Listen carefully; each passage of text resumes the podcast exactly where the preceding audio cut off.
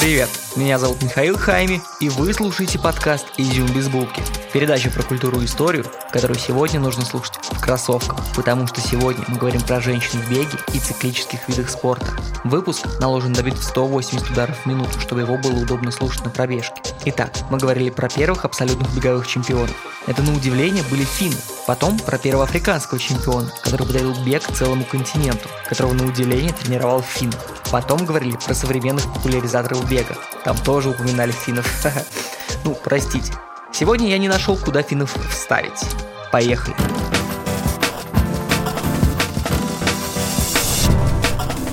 Итак, современный марафон у нас с вами еще из викторианской эпохи. Освежающая старомодность, твидовые пиджаки, стрёмные кепи, стимпанк, стифт upper lip и никаких прав примерно ни у кого. Первые бегуны были исключительно терпеливыми людьми, которые пользовались бегом и Олимпийскими играми как единственным им доступным социальным лифтом. У Паава Нурми появилось в доме электричество уже после золотой олимпийской медали, а Бебе Бекила смог позволить себе машину и калорийную диету после того, как получил золото на марафоне. Ну вы поняли. К 60-м годам студенческий спорт и общественные спортивные клубы смыли некоторые различия среди участников тренировок, но не все. И тут мы отъедем в сторону. Женская эмансипация и феминизм за 5 секунд. Политическая объективизация или изменение экономико-политических отношений обычно не происходит быстро и по хорошей причине. Первые советские декреты дали советской женщине не только избирательные права, но и ввели женщин в экономику. И это довольно прогрессивно для 1920-х годов. А сейчас мы в США 60-х. Вокруг бэби-бумеры, ветераны Второй мировой войны. Вместо мужчины у барбекю, а женщины у раковины. Ну это если грубо. Высокий уровень жизни, но низкое признание твоих прав. 26-летняя Катрин Швейцер бегает со своим парнем длинной тренировки и вдруг замечает, что ее выносливость вовсе не женская и не мужская, а просто высокая и спортивная. На пробежках она легко покрывает дистанцию в 42 километра, полный марафон. В 1966 году Роберта Гиб выходит на старт главного ежегодного марафона США – бостонского марафона, без номера и регистрации и бежит наравне с мужчинами. Катрин Швейцер восхищена поступком Бобби. Почему это женские беговые гонки проводятся только на дистанциях до полутора километров? Ну что это за дела? Ответ на этот вопрос довольно дебильный. В беговых кругах считают, что если женщина пробежит 42 километра, то у нее выпадет матка, и ребенка народить не сможет. Поэтому зачем организаторам помогать кому-то лишать себя радости материнства? Спойлер алерт, ничего не выпадет. Радость материнства после 42 километров никуда не девается. И тут мы вспомним Джоан Роулинг. И не потому, что на прошлой неделе она снова что-то сказала такое в Твиттере, что вы пропустили, а потому, что на первой книге о Гарри Поттере ее имя было написано как Джей Кей Роулинг, просто инициалы, без указания имени. Издательству показалось, что лучше для продаж будет написать нейтральное имя, чем женское. Конечно, мы это осуждаем. А к чему я вообще-то сейчас вспомнил? К тому, что Кэтрин Швитцер подает заявку на бостонский марафон как Кей Ви Швитцер, без указания своего пола. Ей выдают номер, и она выходит на старт наравне с мужчиной. Первый среди женщин. И знаете что? На первом же километре на нее нападает нападает Карл. Организатор гонки Джок Сэмпл. Он-то думал, что выдает номер, который она потом передаст мужчине, а она надела его сама. Сэмпл кричит на Швейцар, чтобы она пошла к черту. Но Кэтрин защищает ее друг, который оттаскивает от нее агрессивных стариков, которые по возрасту могли выпивать еще с Диккенсом. Так что если вы видели архивную черно-белую съемку, как мужики толкают бегунью, то это тот самый момент. Представьте, если вы девушка, что это вы бежите в парке у дома, или если вы мужчина, что рядом с вами пробегает девушка, и тут какой-то старичок, ровесник Клейна, кричит на нее, аж какая она вообще просто вот... И пытается вас или ее толкнуть. Какие ваши действия? Кэтрин финиширует на этом марафоне, и это становится самым важным культурным событием десятилетия. В течение пяти лет девушек-бегуней отстраняют от разрешенных соревнований и лишают статусов в их беговых федерациях, если они выходят на длинные беговые старты. И только в 1972 году общественная волна негодования и протеста приводит к тому, что бостонский марафон, главный марафон мира, разрешает участвовать женщинам на официальном уровне. В 1984 году на летних Олимпийских играх в Лос-Анджелесе проводят первый женский олимпийский марафон. Кэтрин Швитцер с 60-х годов занимается популяризацией спорта среди женщин, пишет книги, работает на телеке, везде поддерживает девочек. И сейчас я вам расскажу про двух топовых спортсменок, чьи карьеры состоялись благодаря работе Швейцара. Первая – это Пола Рэдклифф, топовая британская спортсменка. У нее даже есть награда Британской империи за спорт. Она обладательница мирового рекорда в марафоне среди женщин. Пола из очень спортивной семьи. Ее двоюродная бабушка – серебряный призер Олимпиады 1920 года по плаванию. Забавно, что в 1920 году женщины могли соревноваться в плавании, но не в беге. А ее отец – известный бегун-марафонец, который не жалел дочку-астматичку. И это мы осуждаем. В 1992 году Пола уже чемпионка мира среди юниоров. Помните Стива Префонтейна из прошлого выпуска? Парня, который поставил рекорды скорости в Америке на всех средних и длинных дистанциях, но не выиграл ни одной большой международной награды. У Полы похожая судьба. Она отличная атлетка среди юниоров, среди школьников, среди студентов. Знаете, этот забавный факт из серии Майкл Джордан, величайший игрок в баскетбол, имеет хитрейт в 62,5% а значит, что в 40% он мажет и все равно остается лучшим. У Пола точно так же. Три гонки она выигрывает, а две проигрывает. Три выигрывает и две проигрывает.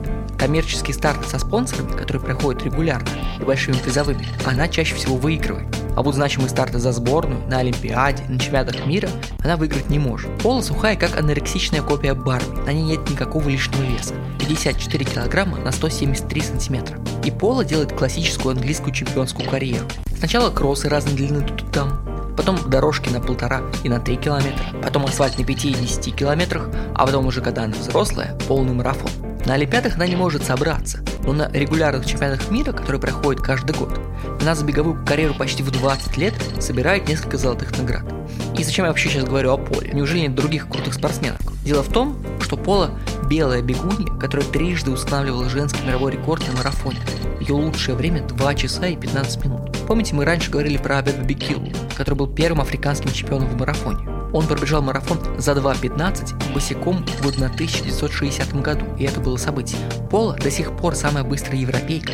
Быстрее нее есть только Киника Бриджит Казгей, которая быстрее нее на 1 минуту и 20 секунд. Мужской рекорд на марафоне сейчас 2.01, на 14 минут быстрее женского. И тут вы можете подумать, ну да, мы женщины, они же медленнее, слабее или что-то такое. И я думаю, что в целом вы только что оказались лысым дедом из самого начала выпуска, который плюется на Катрин Швейцер. И докажу я вам это девушкой с обложкой этого выпуска. И если в вашем плеере не видно обложки, то заходите ко мне в Facebook Михаил Хайми или заходите на безбулки.ру, там есть ссылка. Итак, Крисси Веллингтон, непобедимая спортсменка, которая выступала наравне с мужчинами. Как вы думаете, баскетболисты, они такие высокие, потому что это результат их тренировок, и любой, кто регулярно тренируется, может стать крутым баскетболистом и вытянуться. Или они все такие высокие, потому что высокий рост – это неотъемлемая часть успеха в баскетболе, и невысокие там просто не приживаются. Или, может быть, существуют звезды в плавании, которые посвятили себя SMM, который у них не очень-то получается. Ну или короли скалолазания, которые посвятили себя программированию. Вот справа от вас в метро стоял человек, который смотрел в YouTube. Вдруг он самый быстрый человек на свете на дистанции в 10 километров. И просто этого еще не знает. Огромный алмаз размером с метеорит, который никто никогда не видел и не обрабатывал которая пропустила вся спортивная система. Очень забавно устроен мир спорта у мужчин и женщин. Талантливых детей фильтруют и отсеют в школе и университете. Из них получаются большие спортивные звезды. Но большая часть зрелищных, а значит и денежных игр, концентрируются на мужских командах. Сюрприз-сюрприз. Криси Веллингтон – это такой огромный необработанный алмаз. Это очень поздний цветочек. В университете она учила географию и после вуза работала в организациях в стиле «Спасем мир от пластика». Ездила в Непал разбирать мусор, который оставляют после себя альпинисты. В Аргентине защищала реликтовые леса. Знаете, есть такой тип людей, которые вечно себя ищут. Пытаются пристроить собачку или кошечку из приюта. Вот это вот Кристи. Она тусит в Непале, ездит на старом нерабочем велосипеде по горам и каждое утро тренируется. Никто за ней не может угнаться. Другие женщины, мужчины, никто не может ехать с такой же скоростью, как Криси. Кто-то в шутку предлагает ей поучаствовать в гонке на выживание Coast to Coast в Новой Зеландии, где нужно бежать, ехать на велосипеде, плыть на каяке через всю страну. 243 километра за два дня по неподготовленной территории. Криси приходит вторая. При этом каяк она увидела первый раз перед стартом. По возвращению в Лондон Криси без большого спортивного опыта участвует в триатлонах и марафонах. И либо побеждает в них, либо становится первой среди женщин своей категории. Она получает приглашение на гонку для победителей и регулярных трасс. И о чудо-чудо, она становится чемпионкой среди любителей в Англии. На раз, два, три. В чем же секрет Криси? Крепкая ментальность. Криси просто умеет терпеть. Друзья отправляют Криси в Швейцарию к Беретту Саттон.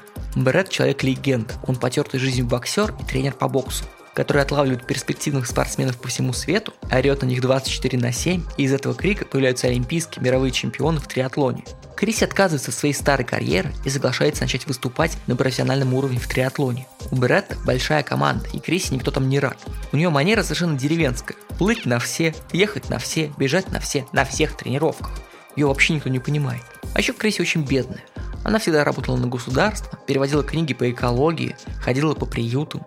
Ее бывший тренер по бегу – это общественный тренер, который тренирует мальчишек из неблагоприятных районов. Ее велосипед – это ржавые трубы, которые еле едут. Для своих первых сборов она одалживает шоссейный велосипед у знакомого. Он ее выше на 20 сантиметров, и велосипед ей не по размеру. Более того, передние передачи постоянно заедают, и она не может переключаться. Что тоже не добавляет популярности Криси среди других спортсменов у Бретта. Все это давление делает Криси еще крепче. На первом старте в качестве профессионала у нее отказывают передний переключатель на велосипеде, и она едет в гору на неподходящей передаче, и все равно заканчивает гонку пятой в общем зачете и первой среди женщин. На ее третьей гонке Швейцарии на велосипедную трассу выезжает машина, Криси еле уворачивается, выезжает на гравий, прокалывает колесо, чинит колесо и приходит на финиш девятой в общем зачете и первой женщиной за 29 минут до второй спортсменки. Ее тренер в приятном шоке.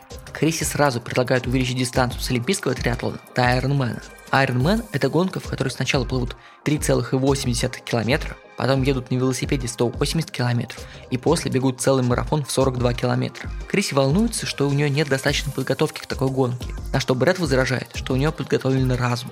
Криси выигрывает свой первый Ironman с 50-минутным отрывом от второго места. Победа в этой гонке дает Крисе путевку на чемпионат мира Ironman на Гавайях. Ей 30 лет, она занимается спортом с тренером не больше года. Она тот человек в стопных кроссовках, который стоит возле вас в метро в 7 утра, а экран ее телефона с трещиной. Всего год среди других спортсменов расправляет ей плечи и крылья.